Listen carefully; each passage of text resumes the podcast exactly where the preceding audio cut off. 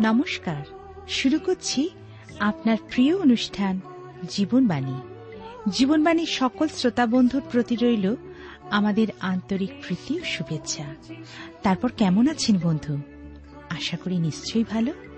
আজকাল খবরের কাগজ খুললেই দেখা যায় খুন, ডাকাতি, ব্যভিচার এবং আরও দুর্বিষহ দুঃখজনক ঘটনা।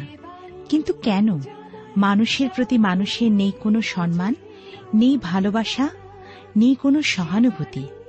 মানুষ এক অসহনীয় পরিস্থিতির মধ্যে বাস করছে। এর মধ্যে আমার আপনার কি কোনো দায়িত্ব নেই? তাহলে শুনতে থাকুন আজকের আলোচনা, যার দ্বারা আমরা সকলেই উপকৃত হতে পারি। তাহলে শুনুন আজকের জীবনবাণীর অনুষ্ঠান।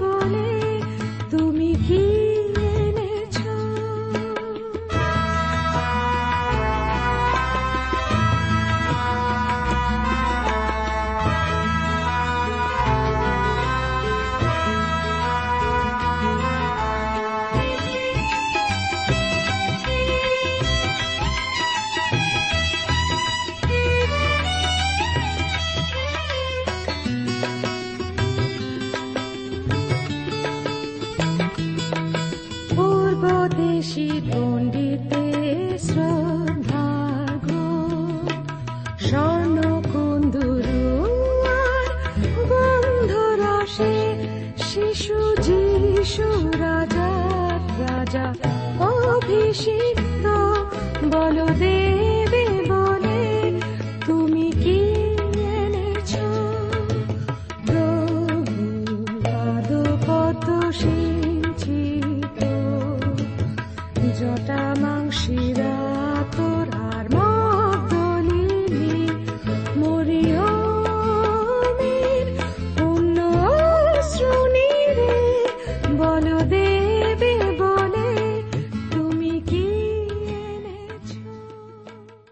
শ্রোতা বন্ধু, প্রভু যীশু খ্রিস্টের মধুর নামে আপনাকে জানাই আমার আন্তরিক প্রীতি, শুভেচ্ছা ও ভালোবাসা এবং আজকের জীবনবাণীর অনুষ্ঠানে সাদর অভ্যর্থনা। আজকে যারা প্রথমবার এই অনুষ্ঠানে যোগ দিলেন, তাদেরকে বলে রাখি, এই অনুষ্ঠান শুনতে শুনতে আপনার মনে যদি কোনো প্রশ্ন আসে অথবা প্রভু যীশুখ্রিস্ট সম্পর্কে আপনি আরও জানতে চান, তবে নিশ্চয়ই করে আমাদেরকে লিখে জানান। আপনি যখন আমাদেরকে পত্র লেখেন, তখন নিশ্চয়ই করে গোটা গোটা হরফে আপনার নাম, ঠিকানা, পিনকোড সহ উল্লেখ করবেন। জীবনবাণী অনুষ্ঠানে আমরা ধারাবাহিক আলোচনায় ইয়বের পুস্তক থেকে আলোচনা করছি। আজকের এগারোর অধ্যায় থেকে আলোচনা শুরু করব। আপনার কাছে যদি বাইবেল আছে, তবে আমার সঙ্গে খুলুন এগারোর অধ্যায়, আর আমরা পাঠ করি প্রথম দুটি পদ, যেখানে আমরা সোফরের প্রথম বক্তৃতা লক্ষ্য করব। এর আগে ইয়বের তিন বন্ধুর, দুই বন্ধুর আমরা কথা বা বক্তৃতা শুনেছি। এখন তৃতীয় বন্ধু সোফরের বক্তৃতা শুনব। লেখা আছে এখানে এগারোর অধ্যায়। পরে নামাথিও সোফর উত্তর করিয়া কইলেন এত কথার কি কিছুই উত্তর দেওয়া যাইবে না? বাচালকে কি ধার্মিক বলা যাইবে? ঈশ্বর তার আপন পঠিত বাক্যের দ্বারা আমাদের প্রত্যেককে আশীর্বাদ করুন। আসুন, আলোচনায় যাওয়ার পূর্বে আমরা ঈশ্বর হাতে সমর্পিত হয়ে প্রার্থনায় যাই যেন তিনি আমাদেরকে তার বাক্য বুঝতে এবং সেই মতো জীবনে চলতে সাহায্য করেন। প্রেমা পিতা ঈশ্বর, তোমার পবিত্র নামে ধন্যবাদ করি এই সুন্দর সময়, সুযোগ এবং তোমার অপূর্ব উপস্থিতির জন্য। ধন্যবাদ দি প্রভু তোমার জীবন্ত সত্য বাক্য যা আমাদেরকে নতুন নতুন বিষয় শিক্ষা দেয় এবং তোমার শক্তি, সাহচর্য লাভ করতে সাহায্য করে। তুমি আমাদের অযোগ্যতা অপরাধ ক্ষমা করো এবং তোমার বাক্য দ্বারা আমাদিগকে নবায়িত করো। তোমার আনন্দতে আমাদের পরিপূর্ণ করো হৃদয়কে। আমাদের প্রত্যেকের কার্যক্ষেত্রে তোমার উপস্থিতি, আমাদের প্রত্যেকের পরিবারে তোমার আশীর্বাদ উপলব্ধি করতে সাহায্য করো। যারা অসুস্থ পীড়িত, তাদেরকে তোমার চরণতলে রাখি প্রভু। যারা আমাদের কাছে পত্রের মাধ্যমে তাদের দুঃখ, কষ্ট, অভাব, সংকট, রোগ, যাতনার কথা লিখে জানিয়েছেন, তাদেরকে তোমার চরণতলে রাখি। তুমি দয়া করো প্রত্যেকের প্রতি তোমার হস্ত বিস্তার করে তুমি তোমার অনুগ্রহ দেখতে তুমি সাহায্য করো। আমাদের দেশকে তুমি আশীর্বাদ করো দেশ নেতাদেরকে আশীর্বাদ করো। তোমার আলোয়, তোমার আনন্দে থাকতে সাহায্য করো। ধন্যবাদ, গৌরব, মহিমা তোমারই হোক। ত্রাণকতা যিশুর নামে প্রার্থনা চাই। আমেন।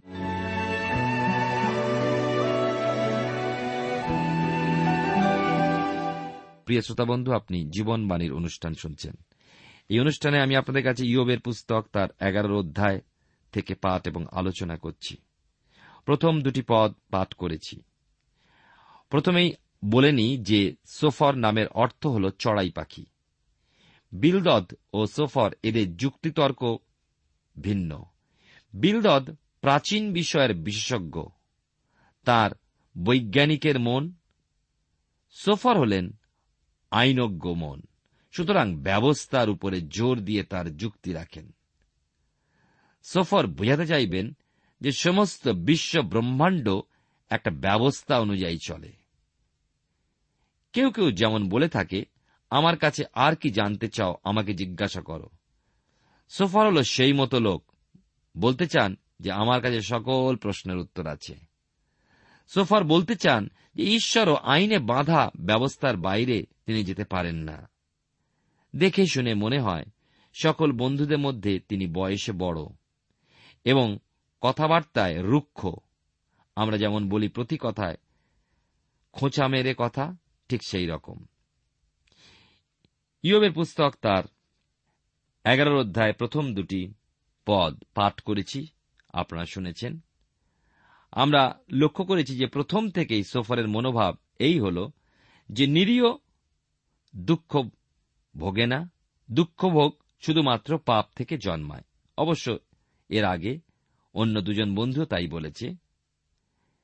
এবং সোফারও বলছে যে ইয়ব যে এত দুঃখ ভোগ করছেন, তার কারণ তিনি মহাপাপী। ইলিফস, বিলদদ ও সোফর প্রত্যেকেই বাকপটু এবং তারা তাদের বাক্য ব্যয় ইয়বকে পাপী সাব্যস্ত করতে চান। সোফর তার কথা শুরু করে প্রথমেই ইয়বকে বাচাল সাব্যস্ত করলেন। বাচালকে কি কেউ ধার্মিক বলবে? ইয়ব তার কথা দিয়ে নিজের পাপ ঢাকছেন। আইনের ক্ষেত্রে উকিলের কথার চাতুরিতে মিথ্যা সত্য হয় এবং সত্য পরাজিত হয়। সফর ইয়বকে বলছেন, বাচাল। তিন থেকে ছয় পদে দেখুন কি লেখা আছে। তোমার দর্পে কি মনুষ্যে নীরব থাকিবে? তুমি বিদ্রুপ করিলে কি কেহ তোমাকে লজ্জা দিবে না? তুমি ঈশ্বরকে কহিতেছ, আমার বাক্য শুদ্ধ আমি তোমার দৃষ্টিতে সূচি। আহা, ঈশ্বর একবার কথা বলুন। তিনি তোমার বিরুদ্ধে আপন অষ্ট খুলুন। তিনি প্রজ্ঞার গুড়তত্ত্ব তোমাকে জ্ঞাত করুন। কারণ বুদ্ধি কৌশল বহুবিধ। জানিও ঈশ্বর, তোমার অপরাধের অনেকটা ছাড়িয়া দেন। সোফর বললেন, ইয়ব, তুমি তোমার কথার মধ্যে দিয়ে দর্প করছ, অহংকার করছ। কিন্তু শ্রোতা মানুষেরা কি চুপ করে থাকবে? তুমি বিদ্রুপ করবে, লোকে কি তোমাকে লজ্জা দেবে না? সোফর দেখাতে চান যে তিনি ঈশ্বরের পরিকল্পনা জানেন এবং ইয়বের মতো অবস্থায় ঈশ্বরের জবাব কি? তার ব্যবস্থা কি? সোফর নিজেকে ন্যায়পরায়ণ দেখাতে চান। যেহেতু ঈশ্বর ইয়বের কথার উত্তর দিচ্ছেন না, সোফর দেখাতে চাইছেন যে তিনি ঈশ্বরের মনের কথা ইয়বকে শোনাচ্ছেন। সোফার বলছেন, ঈশ্বর একবার কথা বলুন, তোমার বিরুদ্ধে নিজ ওষ্ঠ খুলুন, তোমাকে গুড়তত্ত্ব শিক্ষা দিন। সফর বোঝাতে চাইছেন যে বন্ধুদের মধ্যে ইয়ব নিকৃষ্ট, বাচাল, পাপি, যার জন্য ঈশ্বর তার কথা শুনছেন না, উত্তর দিচ্ছেন না। আমরা তো ইয়বের দশার কথা জানি, তার দুঃখভোগের কারণ জানি, এবং ইয়বের তখনকার অবস্থাও জানি। দীর্ঘ রোগ ভোগে শীর্ণ দেহ, জীবনটা ধুকধুক করছে, সারা শরীরে ক্ষত, ছাইয়ের উপরে শুয়ে বা বসে আছেন। মনে হচ্ছে, এখনই বুঝি প্রাণটা বেরিয়ে যাবে। ইয়ব নিজেই বলছেন, এইভাবেই বুঝিবা আমি মৃত্যুর বরণ করব। এর পরের অংশে আমরা আসি এবং আমরা ইয়বের পুস্তকে মনে রাখব যে সফরের বক্তৃতা শুনছি। এ এক অদ্ভুত পরিস্থিতি। ঈশ্বরের অনুমতিক্রমে ঈশ্বরের মহাভক্ত ও সিদ্ধ পুরুষ ইয়বকে শারীরিক যাতনা দিচ্ছে শয়তান। ইয়বের সর্বাঙ্গ বিষ ফোঁড়ায় ভরে আছে এবং দীর্ঘদিন রোগ ভোগ করে ইয়বের দেহ দুর্বল, অতি ক্ষীণ হয়ে পড়েছে মনে হচ্ছে। যে কোনো মুহূর্তেই প্রাণ বার হয়ে যাবে। এই অবস্থায় ইয়বের কয়েকজন বন্ধু এসেছিলেন ইয়বকে দেখতে। ইয়বকে দেখে তারা চমকে উঠেছিলেন, হতবাক হয়ে সাত দিন কোনো কথা তারা বলতে পারেনি। শেষে সাত দিন পর ইয়োব তার বিলাপ গাথা তাদের শোনাবার পর প্রথম ইলিফস, তারপর বিলদদ ও পরে সোফর তাদের বক্তৃতা রাখল। তাদের উদ্দেশ্য ছিল যে ইয়োবকে দুঃখভোগের মধ্যে সান্ত্বনা দেবে। কিন্তু তারা ইয়োবের দৈহিক যাতনার মধ্যে মানসিক ব্যথার কারণ হয়ে উঠল। বন্ধুদের একটাই কথা যে ভালো মানুষ ভুগবে কেন? নিশ্চয়ই ইয়োব অধার্মিক ও ভণ্ড। সুতরাং ইয়োবকে তার পাপ স্বীকার করতেই হবে। আমরা এই বিষয়ে আলোচনা করছি ইয়োবের পুস্তকে এগারোর অধ্যায় এবং এখন পাঠ করব সাত থেকে কুড়ি পদ। লেখা আছে, এই অংশে তুমি কি অনুসন্ধান দ্বারা ঈশ্বরকে পাইতে পারো? সর্বশক্তিমানের সম্পূর্ণ তত্ত্ব পাইতে পারো? সে তত্ত্ব গগনবত উচ্চ তুমি কি করিতে পারো? পাতাল অপেক্ষা অগাধ তুমি কি জানিতে পারো? পৃথিবী হইতেও তাহার পরিমাণ দীর্ঘ, সমুদ্র হইতেও তাহার পরিসর অধিক। তিনি যদি হঠাৎ আসিয়া বদ্ধ করেন, যদি বিচার সভা করেন, তবে তাহাকে কে নিবারণ করিতে পারে? কেননা তিনি অলিক লোক দিওকে জানেন, আলোচনা না করিয়া অধর্ম দেখেন। কিন্তু নিঃসার মনুষ্য জ্ঞানবিহীন। সে জন্মাবধি বনগর্ধপের শাবকের তুল্য। তুমি যদি আপনার চিত্ত স্থির করো, যদি তাহার অভিমুখে অঞ্জলি প্রসারণ করো, হস্তে অধর্ম থাকিলে, যদি তাহা দূর করো, অন্যায়কে তব তাঁবুতে বাস করিতে না দাও। তবে তুমি তোমার মুখ বিনা কলঙ্কে তুলিবে, তুমি সুস্থির থাকিবে, ভয় করিবে না। কারণ তুমি তোমার কষ্ট ভুলিয়া যাইবে, তাহা প্রবাহিত জলের ন্যায় মনে হইবে। তোমার জীবন মধ্যাহ্ন হইতেও বিমল হইবে, অন্ধকার হইলেও তাহা প্রভাতের ন্যায় হইবে। তুমি সাহস করিবে, কারণ প্রত্যাশা আছে। চারিদিকে তত্ত্ব লইয়া নির্ভয়ে শয়ন করিবে, আর তুমি শুইবে। কেহ তোমাকে ভয় দেখাইবে না, বরং অনেকে তোমার কাছে বিনতি করিবে, কিন্তু দুষ্টদের চক্ষু নিস্তেজ হইবে। তাহাদের আশ্রয় বিনষ্ট হইবে, তাহাদের আশা প্রাণত্যাগে পরিণত হইবে। সোফর আইনজ্ঞ লোক এবং তার যুক্তি ও তর্ক বেশ উঁচু দরের, বেশ কঠিন, কিন্তু ইয়বের পক্ষে ওই বক্তৃতা কেমন সেই বিষয়ে লক্ষ্য করি। সোফর তার বক্তৃতার শুরুতেই বললেন, ইয়ব তার পাপ বাক্য দিয়ে ঢাকতে চাইছে। সোফর এবার আরও এক ধাপ উপরে উঠলেন, তিনি বললেন, তোমার অহংকার দিয়ে কি পাপ ঢাকবে? কেউ কি কোনোদিন তা পেরেছে? গ্রাম বাংলায় একটা প্রবাদ প্রচলিত আছে, মদের গন্ধ, পচা মাংসের গন্ধ চাপা দেওয়া যায় না। সত্যি, ও দুটো পাপের সাথে তুলনীয়। সফরের কথায় ইয়ব হচ্ছেন ভণ্ড। সফর মনে ভাবছে যে সে ঈশ্বরের পক্ষে এবং ইয়ব ঈশ্বরের বিপক্ষে। আর সে যেহেতু ঈশ্বরের পক্ষে, সুতরাং তার মনে যা কিছু কথার উদয় হচ্ছে তা ঈশ্বর থেকে আসছে। এই জন্য ইয়োবকে তার কথা মনোযোগ দিয়ে শুনতে হবে। ঈশ্বর তো সরাসরি ইয়োবের সাথে কথা বলবেন না। সুতরাং ঈশ্বরের কথাগুলো সফরকেই বলতে হবে। সফরের কথা, তুমি অযথা বিলম্ব করছ, স্বীকার করো তুমি পাপি, ভণ্ড, তোমার যাতনা শেষ হবে। তোমার যাতনার কিছুটা ঈশ্বর কম করে দিয়েছেন, পাপের কিছুটা ছেড়ে দিয়েছেন। মহান ঈশ্বরের তত্ত্ব তুমি কি করে পাবে? সোফর ইয়োবকে বলছেন সেই কথা। তা সেই তত্ত্ব আকাশের থেকে উচ্চ, পাতালের থেকেও গভীর। তুমি কেমনভাবে তার নাগাল পাবে, কি করে জানবে? সোফর আরও বলছেন, এখন যদি ঈশ্বর হঠাৎ এসে বিচার শুরু করেন, কেউ কি তাকে আটকাতে পারবে? ইয়োবের ওই প্রকার অবস্থায় যে সান্ত্বনা বাক্য বলার প্রয়োজন ছিল সোফরের কাছ থেকে ইয়োব তার কিছুই পেলেন না। সোফরের বক্তৃতা কেবল শূন্যে মুষ্ঠাঘাত করার মতোই হল। আমরা কিছু পরে শুনব, ইয়োব বলেছেন, ঈশ্বরকে আবিষ্কার করা যায় না, তিনি নিজেকে প্রকাশ করেন। ঈশ্বরকে জানবার জন্য, পাবার জন্য কলম্বাসের মতো দীর্ঘ যাত্রা করতে হয় না। সোফর বলছেন কে ধার্মিক, কে অধার্মিক, বিচার না করে ঈশ্বর জানেন। সোফর ইয়োবকে বললেন যে, যদি তোমার মন ঈশ্বরের সুস্থির থাকে, তোমার অঞ্জলি নির্মল থাকে, তোমার ঘরে অন্যায় লুকিয়ে না থাকে, তবেই তুমি ঈশ্বরের দিকে মুখ তুলতে পারবে।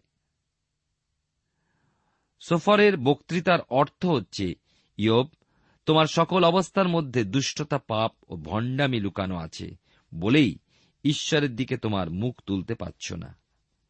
কিন্তু সোফার বলছেন, আমার কথা শোনো, পরিবর্তিত হও। তোমার কষ্ট দূর হবে, মধ্যাহ্নের প্রখর রৌদ্রের মতো জীবন উজ্জ্বল হবে।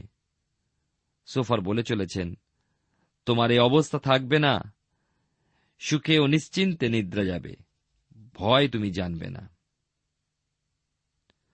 আমরা দেখি যে সোফর এই বলে তার বক্তব্য শেষ করলেন। যে ইয়ব, তুমি যদি তোমার পাপ স্বীকার না করো ঈশ্বরের বিচার তোমার উপরে এসে পড়বে এবং মহাবিচারের দায়ে তুমি দায়ী হবে। তিন বন্ধুর বক্তৃতা শেষ হল। এখন ইয়োব উত্তর দেবেন, যা আমরা বারোর অধ্যায় দেখতে পাব। ইয়োব তার তিন বন্ধুর বাক্যের উত্তর দিলেন। জ্ঞানী ও দার্শনিক ও কবি ইয়োব তাঁর শারীরিক অসুস্থতার মধ্যেও বন্ধুদের চ্যালেঞ্জ গ্রহণ করছেন। আমি আগেই আপনাদের বলেছি যে এখনকার দিনে প্রতিযোগিতায় যোগদানকারী প্রতিযোগিতায় অংশগ্রহণ করার জন্য অথবা প্রতিযোগিতা দেখে আনন্দ লাভের জন্য। অনেক অনেক দিন আগে জ্ঞান বিজ্ঞানের, জ্যোতির্বিজ্ঞান, গানের, কবিতার, দর্শনের তর্ক, আলোচনার সভা হতো। ওই সভায় বাইরের দর্শকরা থাকত। ইয়বের বাড়িতে মহাতর্ক সভা বসেছে। আমার মনে হয় সেখানে শ্রোতা ও দর্শক নিশ্চয়ই জুটেছিল। ইয়বের বাড়ির তর্কসভার বিষয় বস্তু ছিল ইয়বের দুঃখভোগের কারণ। তখন ছিল মানুষের জ্ঞানের বা মস্তিষ্কের প্রতিযোগিতা, আর এখন হচ্ছে মানুষের মাংসপেশির বা শক্তির প্রতিযোগিতা।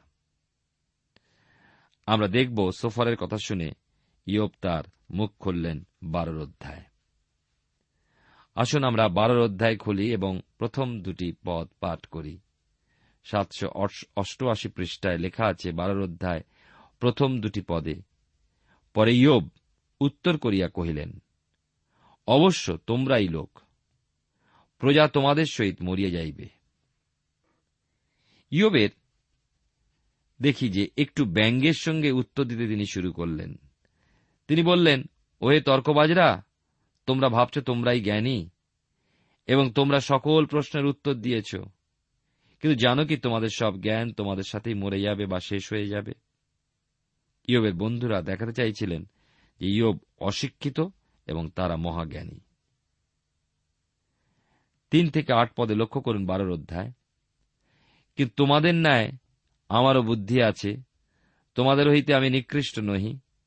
বাস্তবিক এরূপ কথা কে না জানে, আমি প্রতিবাসীর হাস্যস্পদ হইয়াছি। ঈশ্বরকে ডাকিলে তিনি যাহাকে উত্তর দিতেন, সেই ধার্মিক সিদ্ধ ব্যক্তি হাস্যাস্পদ হইয়াছে। নিশ্চিন্ত লোকের জ্ঞানে বিপদ অবজ্ঞার বিষয়। যাহাদের পা পিছলিয়া যায়, তাহাদের জন্য তাহা প্রস্তুত। দস্যুদের তাম্বু শান্তিযুক্ত। ঈশ্বরের ক্রোধ জনকেরা নির্বিঘ্নে থাকে, ঈশ্বর তাহাদের হস্তে ধন দেন। আমরা দেখি, লেখা আছে সাত পদ এবং আট পদে পশুদিগকে জিজ্ঞাসা করো, তাহারা তোমাকে শিক্ষা দিবে। আকাশের পক্ষীগণকে জিজ্ঞাসা করো, তাহারা তোমাকে বলিয়া দিবে। পৃথিবীকে বলো, সে তোমাকে শিক্ষা দিবে। সমুদ্রের মৎস্যগণ তোমাকে বলিয়া দিবে। আমরা দেখি যে ইয়বের বন্ধুরা তিনজনে যেসব কথা বললেন, সেই সকল কথা ইয়বের কাছে নতুন কিছুই নয়, তিনি সবই জানেন। ওই তিন বন্ধু তাদের নিজেদের জ্ঞান বুদ্ধি প্রকাশ করতে চেয়েছিলেন। ওই তিনজনে ইয়বকে একটা বিষয় আক্রমণ করছিলেন যে, ইয়ব, তুমি পাপি, তোমার পাপ স্বীকার করো। ইয়বের জন্য প্রয়োজন ছিল ঈশ্বরে নির্ভরকরণের জন্য তাকে উৎসাহ দান করা। বন্ধুরা যা বক্তৃতা দিলেন, তাতে ইয়ব আত্মপক্ষ সমর্থনের জন্য প্রস্তুত হলেন। বন্ধুরা, তাদের বক্তব্যের মধ্যে ঈশ্বরের দয়া, করুণা এ সকল বিষয়ের উল্লেখ একবারও করলেন না। কিন্তু ঈশ্বরের শাস্তি ও বিচার বিষয়টি বারবার তুলে ধরলেন। আসল সত্য তাদের বক্তৃতার মধ্যে স্থান পায়নি। ইয়ব বললেন, তোমরা ভেব না যে তোমাদের চেয়ে আমি কোনো অংশে নিকৃষ্ট। আমার মধ্যে উত্তমতা আছে। তবুও আজ আমি লোকের কাছে হাস্যস্পদ হয়েছি। এমন সময় ছিল যখন আমি ঈশ্বরকে ডাকলে তিনি উত্তর দিতেন, ইয়বের বক্তব্যের বিষয় এই যে তোমরা দিব্যি আরামে আছো, সুস্থ আছো, কিন্তু আমি আজ পিছলে পড়ে গেছি। এই অবস্থায় তোমরা তো আমাকে কোনোই উৎসাহজনক কথা বলতে পারলে না। ইয়ব বলছেন যে তিনি যদি একজন ধার্মিক লোক না হয়ে ডাকাত হতেন, অর্থাৎ ইয়ব নিজে, যারা ঈশ্বরে নির্ভর না করে নিজেদের তরবারিতে নির্ভর করে, তারাও মনে হয় আরামে থাকে। ঈশ্বরের ক্ষমতা বিষয়, বনের পশুরাও জানে। তাছাড়া সবাই পৃথিবীর পশু, পাখি, মাছ এদের জিজ্ঞাসা করলে তারা বলবে যে ঈশ্বর তাদের সৃষ্টি করেছে। তারাও জানে যে তাদের জীবন ঈশ্বরের হাতে। ইয়ব বলছেন, তোমরা যত কথা বলো না কেন, যে কোনো মতবাদ জানাও না কেন অপরিপক্ক মতবাদ যত প্রাচীন লোকের নিকট থেকে আসুক না কেন, ইয়ব মেনে নেবে না। আমরা এবারে তেরো থেকে পঁচিশ পদে আসব। এখানে দেখব ঐশ্বরিক ক্ষমতার বিবরণ। লেখা আছে এখানে, তাহারই নিকটে প্রজ্ঞা পরাক্রম আছে, পরামর্শ, বুদ্ধি তাহারই। দেখো, যিনি ভাঙিয়া ফেলিলে আর গড়া যায় না। তিনি মনুষ্যকে রুদ্ধ করিলে মুক্ত করা যায় না। দেখো, তিনি জলবদ্ধ করিলে তা শুষ্ক হয়। জল পাঠাইলে তা পৃথিবীকে লণ্ডভণ্ড করে।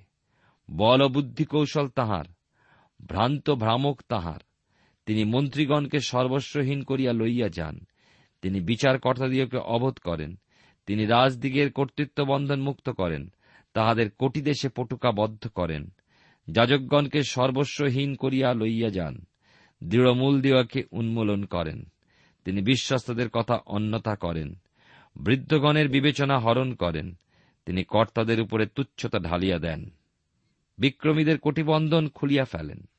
তিনি অন্ধকার হইতে নিগড়তত্ত্ব প্রকাশ করেন মৃত্যুর ছায়াকে আলোর মধ্যে আনয়ন করেন। তিনি জাতিগণকে বাড়ান, আবার বিনাশ করেন। জাতিদিগকে প্রসারিত করেন, আবার লইয়া যান।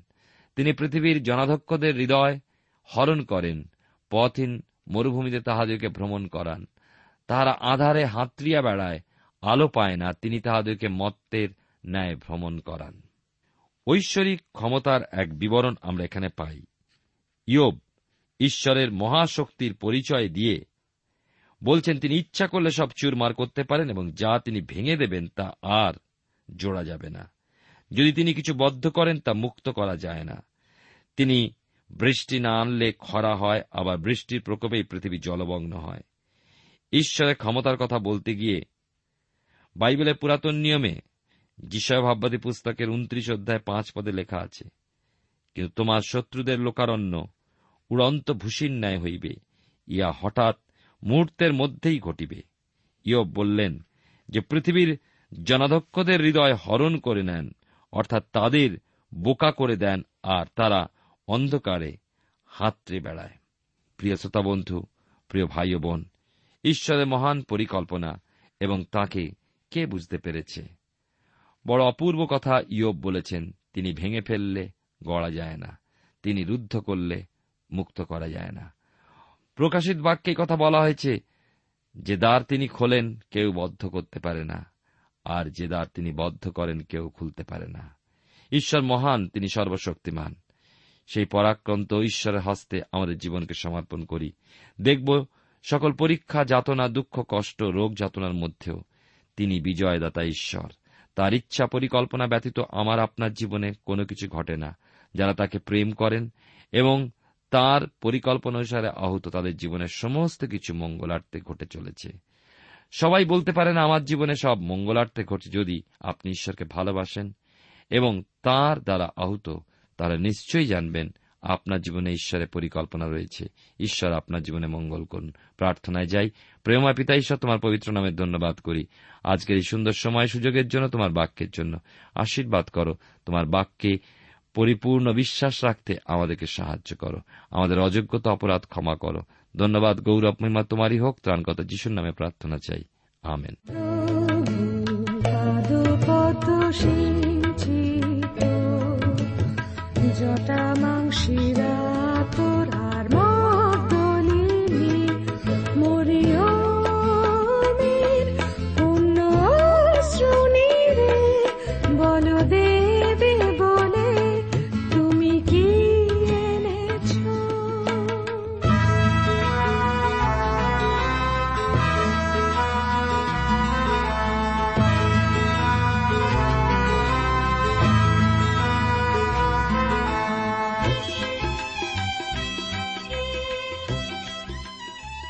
শ্রোতা বন্ধু, এতক্ষণ শুনলেন বাইবেল থেকে জীবনবাণীর আজকের আলোচনা।